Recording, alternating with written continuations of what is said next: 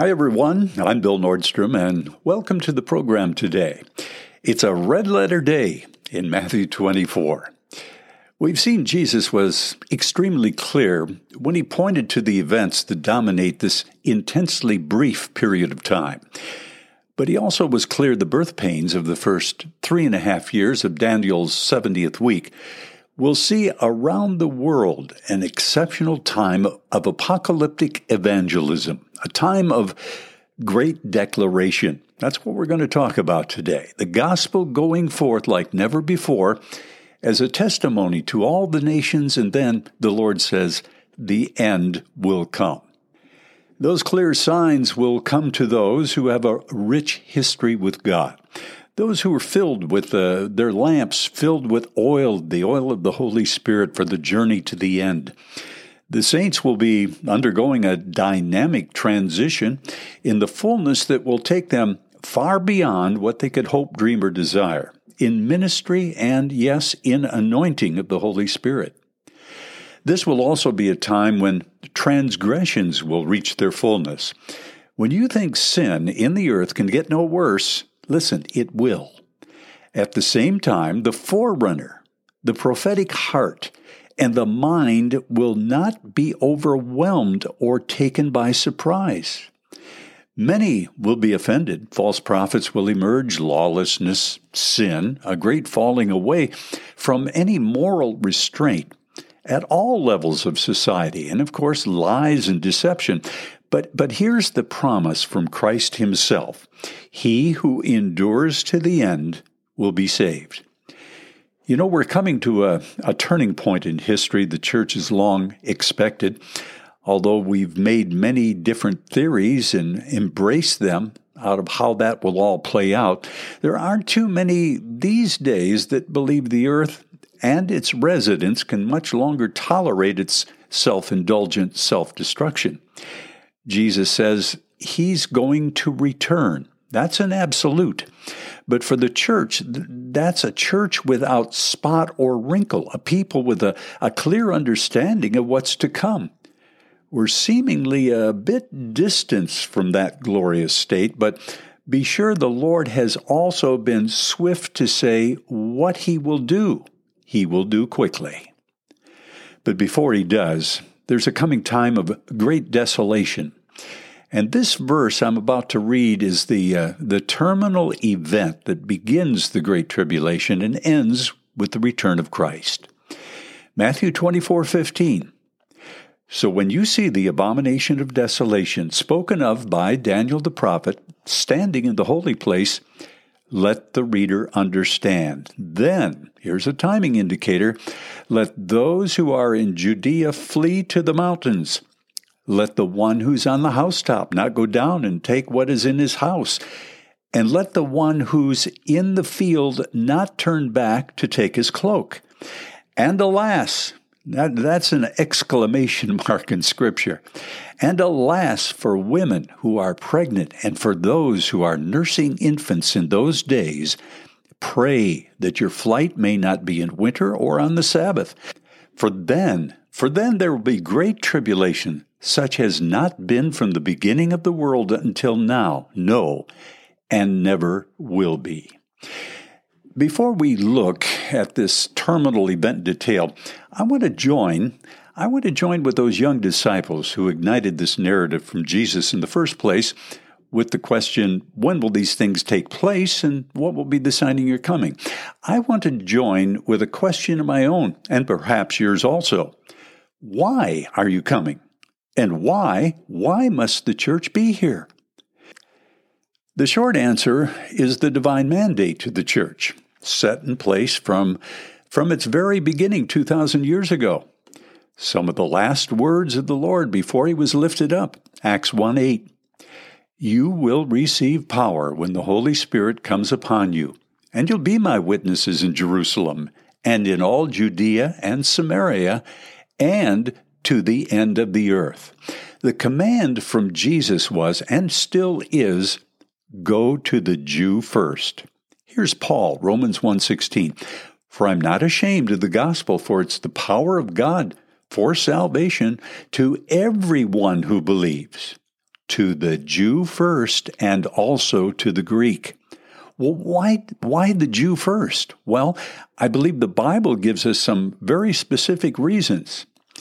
And for that, we must go to Hosea chapter five, Old Testament verses from a, a rather inconspicuous prophet that have been hidden in plain sight for centuries.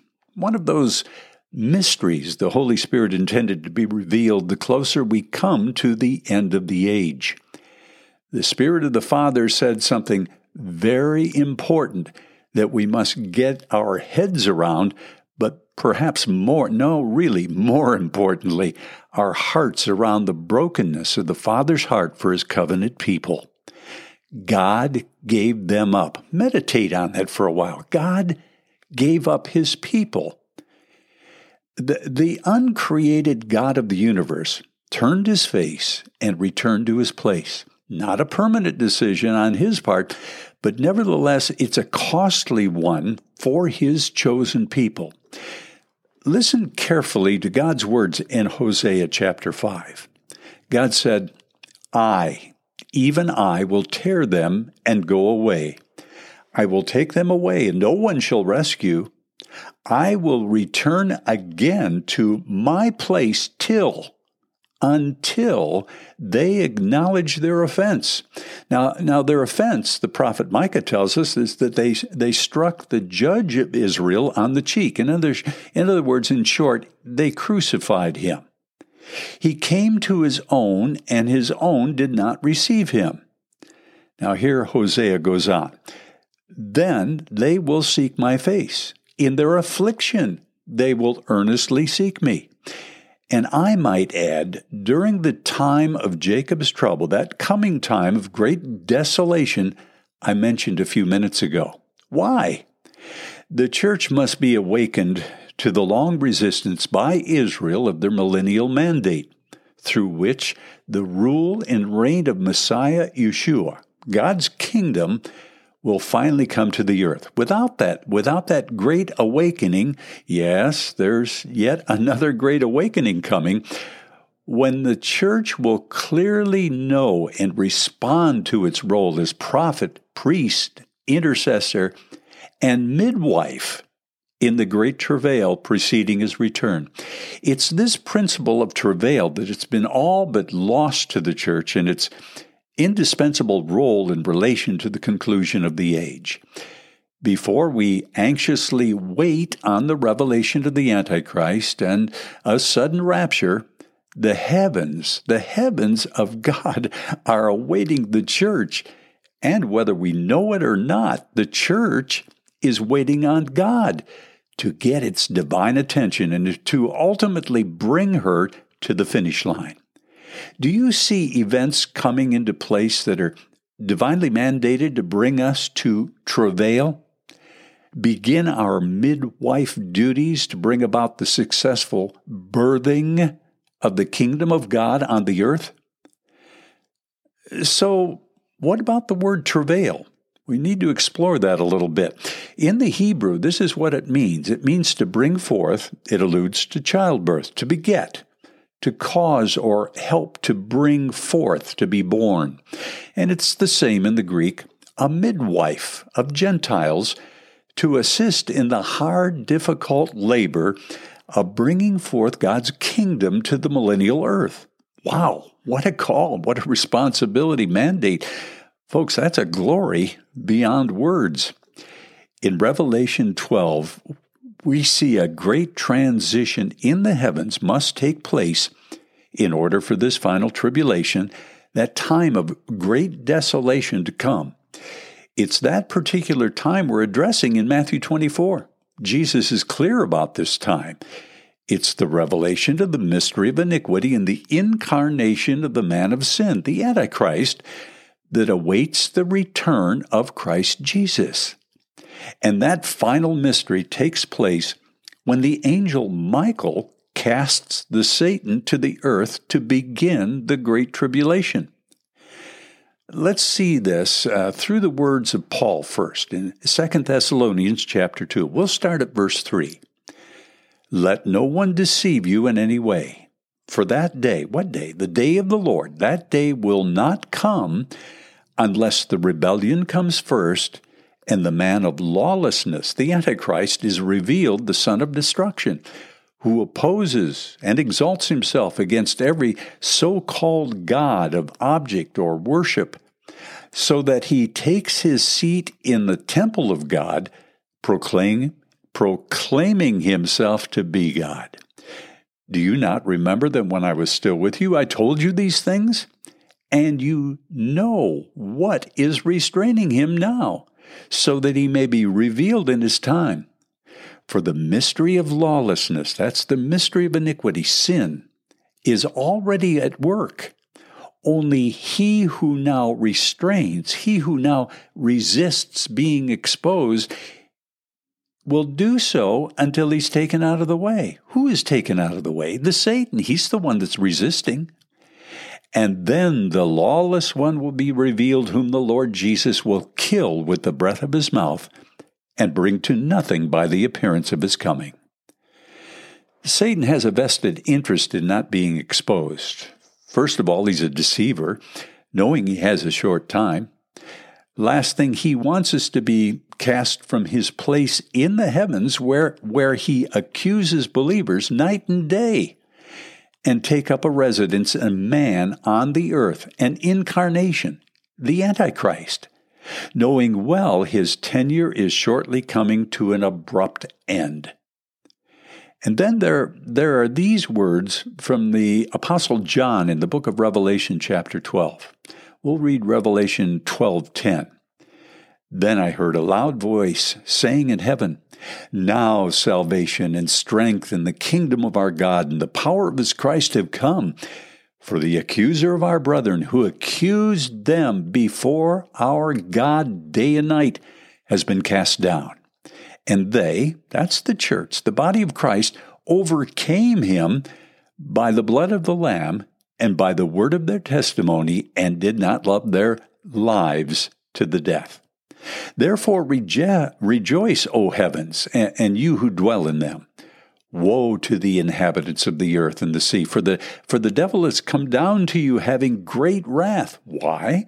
Because he knows he has a short time. It's the wrath of Satan manifested in the Antichrist that spills the violence, the persecution, yes, the martyrdom on the Jew first and then the body of Christ. So what what might we say here or infer is that there is yet another great transition when the church in travail, midwifing, aiding and birthing, will cry out to God just like Daniel did when he recognized the time of the Babylonian captivity was up and it was time for the people of God to return to the land. Even so, as the church travails, it'll be time for the Son of God to return to the land, to rule and reign over the nations for a thousand years. It's the revelation of the mystery of iniquity. It's the, the full revelation of the Antichrist when, when Satan is cast to the earth, incarnated into the man, then holds sway on the earth for those final three and a half years.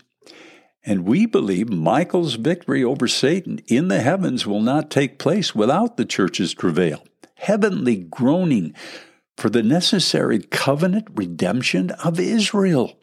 Without the salvation of all Israel, there can be no return of Christ, no resurrection of the church, and, and no resurrection of Israel. Jesus doesn't just appear, he doesn't just show up without these preceding events taking place. If you read your Bible, you'll see that. The critical musts we've been showing uh, in many previous episodes. Satan knows the Word of God stands or falls on the divine completion of these heavenly events. And that's why his primary focus is to exterminate not only the travailing church, but in particular the Jew who is appointed to salvation in that day, and millennial leadership over the nations in the public vindication of his everlasting covenant. So with this clear knowledge of the mandate to the travailing church, we'll be able to see exactly what awaits? Following the abomination of desolation, Jesus speaks clearly about in Matthew twenty-four. That, that terminal event that brings this age to an end. And that's, that's where we're going to pick up in our next episode. Everybody still with me? May want to listen to this more than once. I suggest you do, because our, our next episode, we're going back to Matthew twenty-four to see exactly what we can expect in those final three and a half years of this great end-time drama. Let's pray. Father God in heaven, Jesus, who's at your right hand, and, and Holy Spirit, who dwells in each one of us, who calls Jesus Savior and Lord. What an expectancy, Father. What a glory that you would commission your church in the most dynamic role imaginable at the end of this age. Father, we ask you to prepare our hearts in this season like never before. May you help us rid ourselves of the junk in our lives that, that create interference with the clear voice of the Spirit. In your grace, may we may we set our faces like flint for your glorious return. In Jesus' name, amen. I'm Bill Nordstrom. God bless each and every one of you.